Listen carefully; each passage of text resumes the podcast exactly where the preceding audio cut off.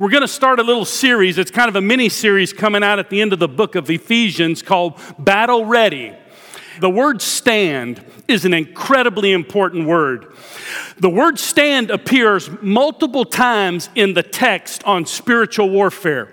Now, listen to me very carefully. Most books that you will purchase and make authors really, really good money have nothing to do with standing. They're always telling you to chase the enemy, to run the enemy down. There's nowhere in the text of Scripture that it gives any indication that that's what spiritual warfare is all about. We have the victory in Jesus Christ. It is already won. If you are in Jesus Christ, the victory is in you. So we're not to go chasing after all these things. We're to stand in the power of the Spirit, which strength is a gift. That's what Paul says. So when you read scripture, when you see a word appear over and over and over again, that means it's repetition. And that means the Apostle Paul wants us to understand what it's like in this world that's an invisible war, what it's like to have invincible power by standing. Sometimes in a marriage, you just have to stand. You can't run, you stand. Sometimes with children, you can't run, you stand. Sometimes in a job situation that seems overwhelming, you just stand in the strength of His Spirit and the power of His Spirit. That's what Paul says. Battle ready, stand. Notice what he says here in verses 10 through 13. He says, Finally, my brethren, be strong in the Lord and in the power of his might. Put on the whole armor of God that you may be able to stand, not chase, stand against the wiles of the devil, the schemes of the devil. For we do not wrestle against flesh and blood but against principalities, against powers, against the rulers of the darkness of this age, against spiritual hosts of wickedness in the heavenly places. Therefore, here it is again, take up the whole armor of God that you may be able to withstand, that's the word stand again, in the evil day, and having done all to stand, verse 14, stand. So, stand is the word that we're going to talk about today. So, there's an invisible war going on. Um, there is an invisible killer out there. It's in our homes. It's even can leak into your vehicle. Um, there's an invisible killer that sends people to the hospital almost every day because it's tasteless, it's odorless, and you don't know how to detect this invisible killer. This invisible killer is called carbon monoxide. And we in Scripture have an invisible killer. It's not that we see the devil, but he unleashes his demonic forces, and it's an invisible killer that is willing to take you out, not take you down, take you out. So there's a battle going on, but the battle, remember, has already been won at the cross in Jesus Christ. So we stand in the power of his spirit. So Paul says in verse 10, here's where the text says, finally, my brethren. When he says the word finally, he's taking everything he's told us in chapters 1 through 6 up to this point. He's saying, those of you who are in Christ, those of you who have been brought from death into life, those who have been strengthened, chapter 3, in the inner man. Then we saw chapter 4, how he lives in us and wills for us to be a part of the unity of the body. In chapter 5, we talked about how parents are filled with the Holy Spirit. Husbands are filled with the Spirit. Wives are filled with the Spirit. Children are filled with the Spirit. Bond servants are filled with the Spirit. Masters are filled with the Spirit. And then you come into spiritual warfare and you don't dismiss everything that he said because your identity in Christ leads to activity, and the activity of warfare takes someone stronger than you. And so, what Paul is saying is, I'm wrapping everything up by saying, finally, my brethren, notice what the text says be strong long in the Lord and in the power of his might. Now, this is important to understand. Notice the location of the strength here. A lot of times, what we like to do is we like to become strong in ourselves. We like to pull ourselves up and say, you know what, I'm going to get strong. I need to stop doing this and I need to stop doing that. So I need to become strong in myself. And what happens is, rather than finally be strong in the Lord, we take what we think is our strength and then we bring our strength and we give it over to God. Can I tell you that's not what Paul says to do at all? You don't have any strength you can bring to the table. He says, be strong in the Lord. It's in the passive tense, which means something outside of you has to bring that strength to you. So it's not about you being strong, it's about God being strong in you. You don't bring anything to the table but a heart that bows before Him, a heart that rests in Him, a heart that trusts in Him. We don't conjure up strength. Our strength is in the Lord. Paul says, Now be strong in the strength that is in the Lord. Some of us need to let go of the strength that we're trying to muster up to make things happen. It's like Misty said, you know, a lot of us try to control situations because we feel like there's a little strength we can bring to the table.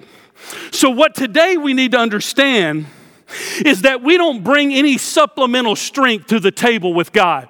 It is His strength and His strength alone that captures who we are and whose we are, and we understand that we are to be strong in the Lord. That preposition means into, and so we're to be strong in the Lord. The location of our strength is in Him. So we have to let go of our self dependency and we have to understand that Christ's dependency and Christ's sufficiency. So Paul here lets us know in the battle, battle ready, stand, that your strength and my strength comes from God. Now, when you trust Christ as your Savior, He comes to live in you. He comes to dwell in you. That's what Paul's been telling us for five chapters, almost six chapters now. It's Christ in you, the hope of glory. So your strength comes from Him. We don't add anything to it. What we add is our surrender to Him. When we surrender to Him, it's 100% our surrender to Jesus and 100% His power. So you have a 200% relationship. So when you go into a marriage and that marriage looks like it's going to drown, you remember your strength is not in your spouse, your strength is in God. And you don't run from God, you run to God. Your strength is from God. And so today, this morning, I want us to understand that we have all power living in us if we've trusted Jesus as our Savior. So Paul says, verse 10, look at it.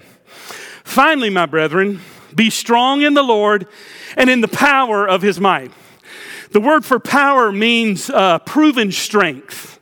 It's one thing to have strength inside of you, but when you prove that strength, it lets you know that you're king of the hill. You remember playing that game? When somebody would win at King of the Hill, that means that the person that ended up on top of the hill was the king because his proven strength or her proven strength was able to knock everybody else off the mountain. And so the idea is, Paul says, is I want you to be strong in the Lord. I want you to have that strength that comes from God, the location of that strength that's inside of you, and that strength that is God's strength, He is strong, and that's proven strength in every situation. How in the world are you going to do your job without a strength that comes from the Lord and it's proven because He is strong? You're going to have to love kids that aren't very lovable. I know I could live the Christian life if it wasn't for people. Seriously, I could live the Christian life. I need a power inside of me that is not only strong, but it's proven that in a situation that's challenging, in a situation where there's tension between people, that that proven strength is from God in me. So God in me loves that student. God in me loves that person on the job. God in me loves my spouse. So that is proven strength when we yield and surrender to Him. Look at verse 10. Be strong in the Lord and in the power of his might. There's another word for strength. The word might means inherent strength. Back in the 80s, when the Astrodome was alive and well, and Astroworld as well, Leslie and I were going to Pappadeaux before the Oilers played the Steelers on Sunday afternoon. We went on Saturday night to the Pappadeaux right across from the Astrodome. And in came both teams to eat seafood. And we saw them coming. And I looked up from the menu and I said, there they are. Here come the Pittsburgh Steelers. Here come the Houston Oilers. Sean Jones, Chris Dishman, I mean, Warren Moon. All these guys are coming in. And I was in the presence of inherently strong people. And here came the Steelers. I was in the presence of inherently strong people. And then they decided, all at the same time, that they were going to go to the restroom together because I knew that was a fight was going to break out. Seriously, they did. So I didn't have to go to the bathroom. I took care of business before. But I walked into the restroom, God being my witness, and Chris Dishman was running his mouth to a couple of the Steelers, and security was in there, and you thought that there was a breakout fixing to happen right there in the restroom. My point of the story is I was in the presence of inherently strong people. Sean Jones, six nine, with a wingspan of 12 or 13. Are you kidding me? Here's the point I want to make in Jesus Christ, I am in the presence of inherently strong God who in his presence, he is so strong and his hugeness is so big that me as a person who has surrendered my life to him, if I can just say that God is good and God is big, Jesus doesn't have to go get strength, he is strength. He is strength. He doesn't have to go anywhere to get it. You see, the location of our strength is in Him. And so it says here, lest we think we can bring some supplemental strength to the table, Paul says, Be strong in the Lord, number one, in the power, proven strength, number two, of his might, he is inherently strong. So, what problem do you have this morning that a resurrected Jesus Christ, who is inherently strong in all situations, cannot handle for you? If you're in the presence of Him and you have surrendered your life to Him, then you can trust Him no matter what. He loves you, and all you have to do is stand in the strength that has been given to you as a gift. Verse 11. So, verse 10 is a command. Now, the command in verse 10 does not come into fruition until you follow the command of verse 11. The command of verse 11 says this put on. Well, if you're going to put on the whole armor of God, look at the text. Put on the whole armor of God that you may be able to stand against the wiles of the devil. If you're going to put on the whole armor of God, you've got to take off self sufficiency. You've got to take off self dependency. You've got to come to a place, and I've got to come to a place in my life where I put on the whole armor of God. Listen, not only is it God's strength, it's God's armor in the battle. I used to get confused because there's like six or seven pieces here uh, putting on the pieces of armor.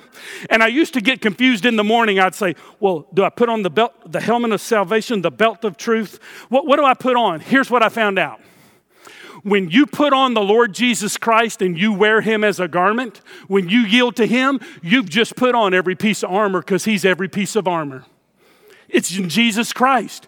You don't have to go no, number one, number two, number three, number four. No, you just put on, look, the whole armor of God. That is Jesus Christ. Our battle warrior is Jesus Christ.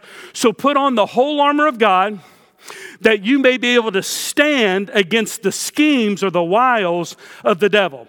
So the idea of stand means that you face someone. You, you don't run, you don't tuck your tail, you don't walk into a situation, and I don't walk into a situation that's challenging and say, Oh, I don't know what I'm going to do here. I'm going to face whatever I'm going to face because of who lives in me, who is strong, who is mighty, and who is powerful. So if I have put on the Lord Jesus Christ and He lives in me, then I face the enemy head on. I don't worry about anything else. I've got strength inherently in me, and so I'm able to stand. A Roman soldier, when Paul would be writing from prison, he would be chained to a Roman soldier, and also those in Ephesus would see Roman soldiers roaming about with all of this armor on. So, Paul is making a statement here about the armor of God, and he says, When you put the armor of God, you just stand. The idea is these Roman soldiers would have spikes, two to three inch spikes on the bottom of their cleats that would help them stand in situations where they needed to stand. And so, what the text says here is that we would stand against the schemes of the devil. You see, there's an invisible war out there that's being fought, and it's the schemes of the devil, the prince of the power of the air. There are people who are in the hands of Satan. We're born that way. We're born into the family of sin. And then what happens is there are schemes of the devil. The devil doesn't want to just take you out, he wants to take over your life and he wants to just destroy you, but we can stand. And one of the things you do when you stand is you face your enemy. Craig Childs was a uh, naturalist and he, he didn't hunt mountain lions, but he studied them in North America. So when he would go to North America, he would face many mountain lions. One time he was tracking this particular mountain lion down by this watering hole. And so he was studying from afar. He had his binoculars. And so when the mountain lion would take its uh, leave from the watering hole and go somewhere else, Craig Childs would, would kind of track around and come to the watering hole. And he was uh, measuring the footprints of this huge uh, mountain lion. And one day, when he was measuring the footprints of this huge mountain lion, he heard the mountain lion and he turned around, and within 30 feet was that mountain lion facing him. He knew two things from studying mountain lions. Number one, you don't look scared. Try that one out. Number two, you don't run. If you run, that will be the end of you. You face the mountain lion. He, at his own story, says, When the mountain lion turned and looked at me and started tracking back a little bit, I began to face the lion. I began to stand. I began to look at the lion. And then we were about 10 to 15 feet from one another, and he let out this huge roar. And he said, Then after that, the mountain lion left. The point of the story is that when we see the schemes of the devil, and don't think for a moment that there's not demonic activity. Don't think for a moment that Satan is not the enemy of your soul. Don't think for a moment that there are not forces that are working that are evil. There are, but our power is in the rest of, and the resurrected Lord, so we understand that. But we stand. There's a lot of books that I've read about running to, chasing out, there, there was a pastor one time that thought there was a demon behind every little piece of wallpaper in his office. He got fired from his job, by the way. But we like to say there's a demon behind this, and there's, listen, the devil goes to and fro on the earth, but he releases demonic activity through his demons and the fallen angels because he can only be at one place at one time. So there are forces that are working. And Paul says, You stand. We as a church, we stand. And when you've done everything to stand, you just keep on standing. For some of you, that's a word you can take out of here today. You need to stand in whatever situation you find yourself today. You stand in the truth of God's word. Listen, we're not talking about two equal powers here. We're talking about God who is inherently strong. It's not two equal powers. It's not like Ali and Frazier in Manila when we were wondering back in the day who's going to win. They're going to the last round. Who's going to win? It's like Westbrook and Harden playing Thompson Intermediate. They're going to dominate, they're going to win. And so our Savior has already won the victory, and that's the reason that we stand. We move from victory, we don't move for victory. We move to victory because the victory is already ours in the Lord Jesus Christ. So that's what we're talking about here, and that's what Paul's making sure we understand. Now, look what he says next. For we do not wrestle against flesh and blood. Where are your problems today? Where are my problems? Flesh and blood. This is the greatest, first, foremost principle in counseling that you tell people is the person that you're talking to in counseling, your problem is not flesh and blood. Your problem is there's an enemy who likes to impersonate, there's an enemy that likes to twist the truth, and he will use human flesh. But your problem is not the person that's sitting across from you. Your problem is there's an enemy that wants to destroy all of you and wants to destroy all of us. So, our problem, what the text says, we don't wrestle against flesh and blood. So, there's an invisible war going on. That's what Paul's saying but against principalities, against powers, against the rulers of the darkness of this age, against spiritual host of wickedness in the heavenly places. Sounds like an iCloud to me. How many of you just understand the iCloud? No, we don't understand it, but we trust it.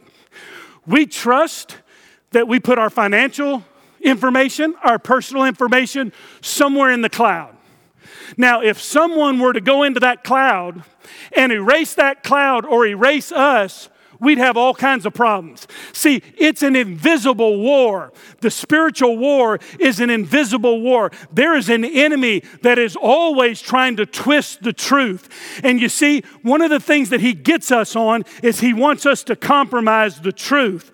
He wants us to go a different direction. And so the idea is is there's a war going on in the iCloud, but we have to stand and understand where our victory really is.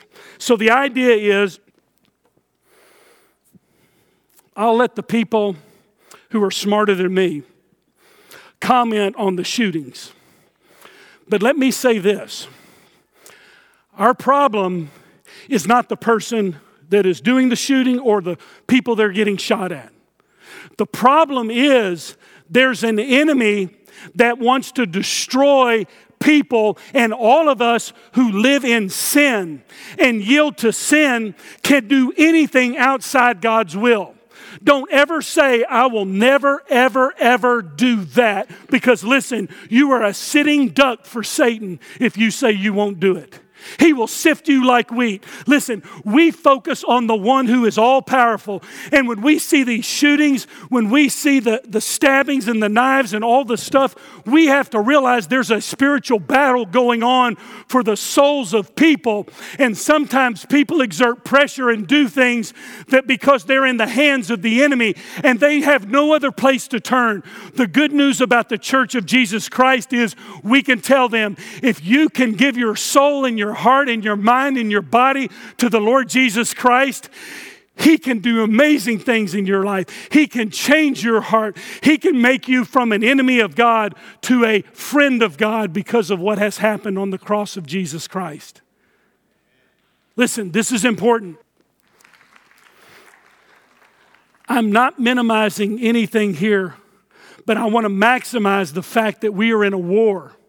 We are in a battle and people are fleshing out their sin and their hatred. Listen, when there is hateful ideology, there, anytime the name of Jesus is defaced and God's name is defaced, that is hateful ideology. And what we have is people who are losing control because they're not under the control of the one who came to give them life. And when they can experience life, when you can experience life, your whole life can be changed. Paul says.